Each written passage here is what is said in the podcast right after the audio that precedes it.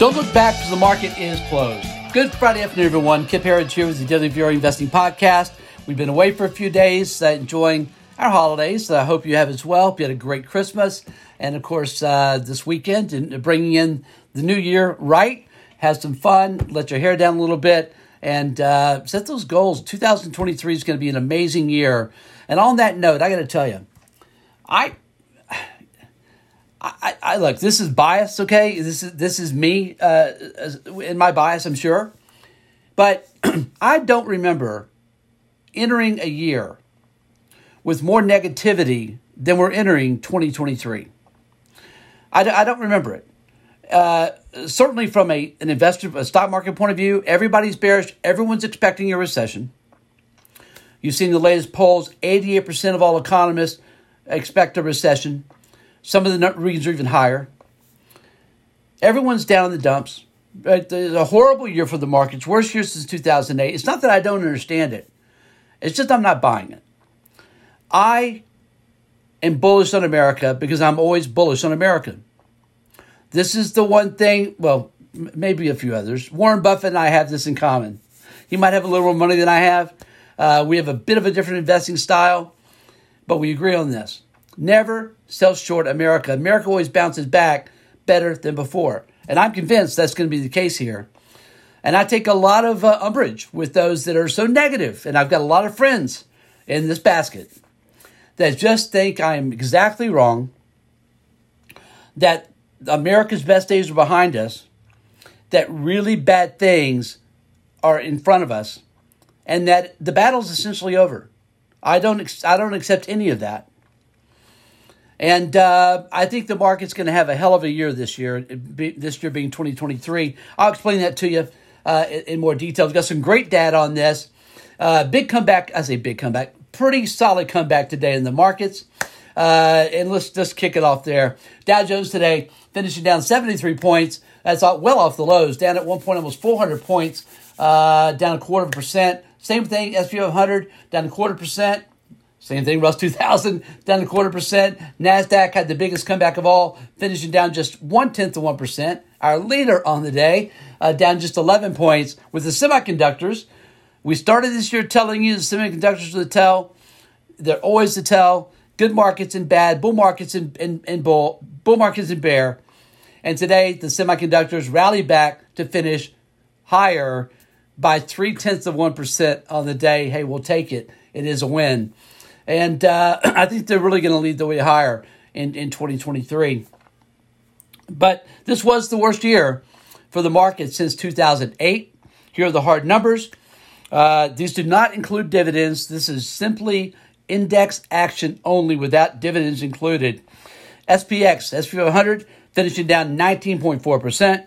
Dow Jones, our winner in the in the, in the major uh, uh, indexes, down 8.8%. And NASDAQ down a big 33.1%. When you see stocks like Amazon, it lost $1.1 trillion in market cap. Tesla, $800 billion in market cap. Uh, uh, Elon Musk alone losing over $100 billion in, in net, net, uh, net worth in, in a single year.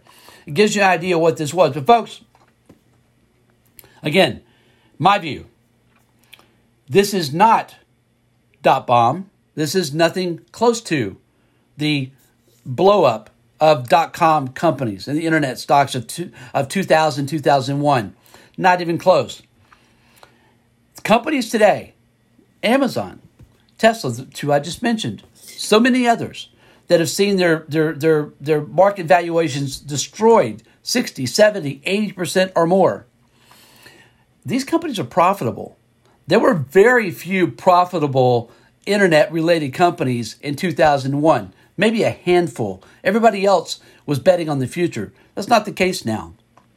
Also in 2000, 1999, 2000, we had hundreds of IPOs. Many, uh, like, uh, there were more than 100 IPOs in 1999 that on the first day of trading jumped more than 100%. Some of these up 200, 300%. We've never seen, we are not seeing that, have not seen that environment have not seen that level of froth in this bull market. Remember, This is our we've had three bear markets in four years. We we believe we just started a new bull market in October, October 13th, capitulation lows, we believe.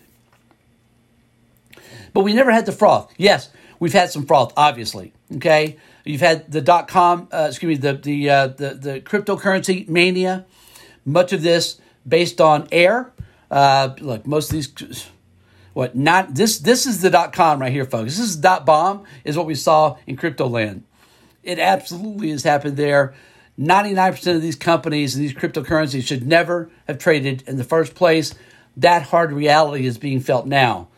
That's why it's likely that Bitcoin's bear market will last for an extended period. This washout has to be thorough, it has to be painful, and it has to happen until there are no bulls left. If you've been following us, we went bearish on Bitcoin at 58,000, sold Bitcoin at 58,000 last uh, year ago this month. The reason? The big reason, we could not find anybody that was bearish on cryptocurrencies inside the industry. All the key leaders, everyone was bullish. Everybody just knew the cryptocurrency bull market was here to stay, and that it was the new store of value, better than gold, right? And uh, that uh, it was the, the, new kid in town that was going to have all the power. Well, now we see that's not the case. Never was the case. Frauds like Sam Bankman Fried uh, point to that uh, reality very clearly. But again, this is not 2008. We excuse, this is not 2000. This is not the dot bomb blow up. I, I lived and worked through that, folks. I, I remember it well. This is not that. This year, is also not 2008. We are not in a housing crisis. We're not in a, in a pre housing crash. We're not in a pre financial crisis crash because financials have never been better. They just have never been better, either for corporations or for individuals. As far as balance sheets, debt levels, again, you can't even begin to compare this to 2008. And I'll be candid with you anyone that tries to should be left out of the room that they should be left out of the room. There is no comparison to be made. Doesn't mean we won't have a crash next year. It doesn't mean things won't get worse. I'm just telling you right here, right now, there is no comparison. In 2008, we're at the peak of the housing blowup, right? The Fed had raised rates 17 straight times from 2004 to 2006. Anybody that could get a uh, could fog a mirror could get a loan. Okay, that was happening. Shouldn't have happened. It went to the extremes. But a housing correction that should have happened turned into a complete crash for the obvious reasons. The Fed backed away, didn't bail out Lehman Brothers. They really encouraged this to happen. It was a reset that allowed them to take control of so much of, of the United States of America from a financial point of view, meaning Wall Street and the big banks. That's what that was about. Again, it was basically a planned demolition of the U.S. economy and the housing markets, uh, led by Goldman Sachs and, of course, all the big uh, uh, commercial uh, money center banks that basically created these uh, uh, instruments of, of destruction and then profited from it on the way down, both long and short. Criminal history happened, and no one went to jail for it. But again, this ain't that. Today, Housing market so much different. Yes, all the news has been horrible. I get it, folks. Housing starts, housing price, housing starts are crashing. Uh, housing prices are correcting. I get all that, but go back and look at where they were compared to last year. There's no crash here. There's a correction taking place. And the most important thing in housing is what we continue to share with you here. This is so important, folks. It's another reason we don't believe we'll have a recession next year homeowners, right, are the bread and butter, the backbone of the U.S. economy. There's no sector more important based on our work and the VR investing system than the housing market. Transportation is next. When it comes to housing, housing uh, homeowners have never had higher credit scores than they have today. Again, nothing like 2008. Homeowners have never had more equity in their home, right at 56% right now, never had this much equity in their home. Again, nothing similar to 2008. That's the, what's really happening in the housing market. And read our new book, The Big Bribe, and you'll find out the five, really the five key reasons. Okay, these are the um, These are the reasons why the U.S. economy is going to flourish into 2030. These mega trends that we outline in our book, The Big Bribe. In, included in that is the key, what we believe for the U.S. economy going forward is the millennial generation. Read about this, the largest now segment of the population, soon to be the wealthiest segment of the population, as they inherit $70 trillion. And folks, the millennials are actually hardworking. They have great balance sheets. They have very little debt. They have a ton of cash. And they love homes. They love real estate. They love housing. They love investing. And yeah, they do love cryptos as well. So that's the one knock against them. But they're long term investors. And folks, they're entrepreneurs. They get it. They know what makes America work. This bodes very well for the future of this country. And again, I stand in, in, in, in, in uh, complete opposition to those that say America's best days are behind us and that we are in trouble. America's best days are in front of us, right? The, the, the, the, the good guys are winning. The, uh, the country's being red pilled at an astounding rate. All of this is a big plus. We outnumber the bad guys a million to one. They know it. We know it. It's time to put an end to their charade of trying to turn this country into China or some other form of a globalist, communist, uh, authoritarian rule. We are taking our country back. It's a very good thing.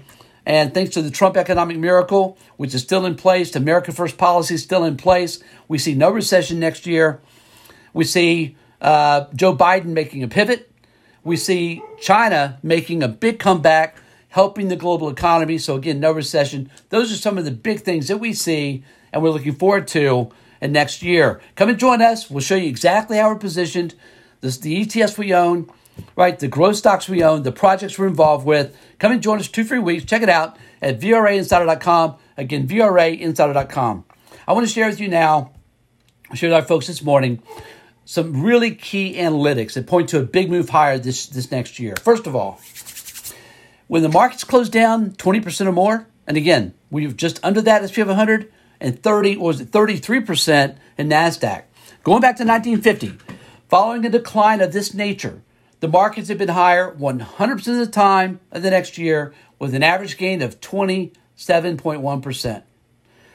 Folks, I think January is going to be big. So that's one piece of data. Again, big, big losses in one year are followed historically by big gains in the next year. We think history is going to hold up there extremely well. Also, and again, this this bodes very well for the next month. Okay, we're starting a new month, right? A new quarter and a new year. Historically, it's a very bullish time. At least in this, we've had spotty years over the last decade or two. I'll give you that. But here's what's not spotty. Again, going back to 1950, the single best month to be an investor in the history of the stock market. Again, go back to 1950. The single best month to be an investor is this January pre election year Januaries are the single best month of the four year election cycle, with the SP 500 higher 88% of the time with an average gain of 4.1%, and NASDAQ put up, puts up an average gain of 6.8%. So we believe January gets off to a great start. We think that next year is going to be a very solid year. And I, folks, we've got we've got so much more in analytics and data. I could keep sharing, but you know what? Uh, on a podcast, all these numbers start to run together. But again, we share all this with our members, with our subscribers. Come and join us. You'll get all that on a daily basis. All right, let's go look under the hood today uh, because, again, the market's made a nice comeback today. So did the internals. Let me do a quick refresh to get it right here. Let me tell you what stood out today. Pretty flat. Uh, advanced decline slightly negative, both NYSE and NASDAQ, but just slightly negative, okay? Volume, though. Volume for NASDAQ was uh, positive by uh, almost $1 billion worth of trading, okay? That's, that's extremely good news on a group that's been terribly hard hit. Uh, NYSE volume uh, slightly negative by about $400 million worth of trading. Not a huge deal there. An advanced decline, only slightly negative there as well. So a good comeback today. I think a lot of investors are getting ready for what could be a barn burner of a January based on the data I just shared with you. And our sector watch today, uh, this was not as pretty, only because every sector was lower except energy. but nothing was down really big. Uh, our leader to the downside was real estate down 1%, uh, utilities down 9 tenths of 1%. To the upside, only one sector higher. That was energy stocks up 7 tenths of 1%. Oil had a big comeback today. Again, we like this group very much. Let's get into the commodity watch now. Um, gold today, kind of a quiet day except for oil. Gold today, uh, $4 an ounce uh, at uh, 18.30 an ounce. Silver down 7 cents an ounce to 24.17. Copper today was uh, flat on the day at 381 a pound. Again, uh, uh, China reopening, very, very bullish for all commodities, we believe, and also bearish for the dollar, bullish yuan, bullish yen. Again, this is a great setup for commodities into 2023. Crude oil today, again, traded down as low as 77.71 a barrel before finishing sharply higher, up $2 a barrel at 80.44 a barrel. Uh, that's 2.6% move there. Energy stocks again leading the way. Again, that's what we want to see. And finally on the day, Bitcoin. Uh, uh, it's, it's been at this level for pretty much all year, has it not? It feels like it's longer. Uh, it's obviously had a bad year. Bitcoin right now down 35 at 16,582. Moribund trading. Remarkable with the frauds, again, like Sam Bankman Fried and FTX and so many other scams that have robbed people of their money. Uh, and yet, this uh, Bitcoin can't seem to break the $16,000 area. Uh, we'll see how it trades next year. All right, folks, again, hope you had a great 2022, and we look forward to, to what uh, is lies in store for us next year, and I think is going to be an amazing 2023. Uh, remember, what we think about, we bring about. Let's remember to uh, enjoy every day. Have a great uh, new year. Uh, have a great weekend. We'll, uh, markets are closed on Monday. We'll see you back here again Tuesday after the close. Happy New Year, everybody.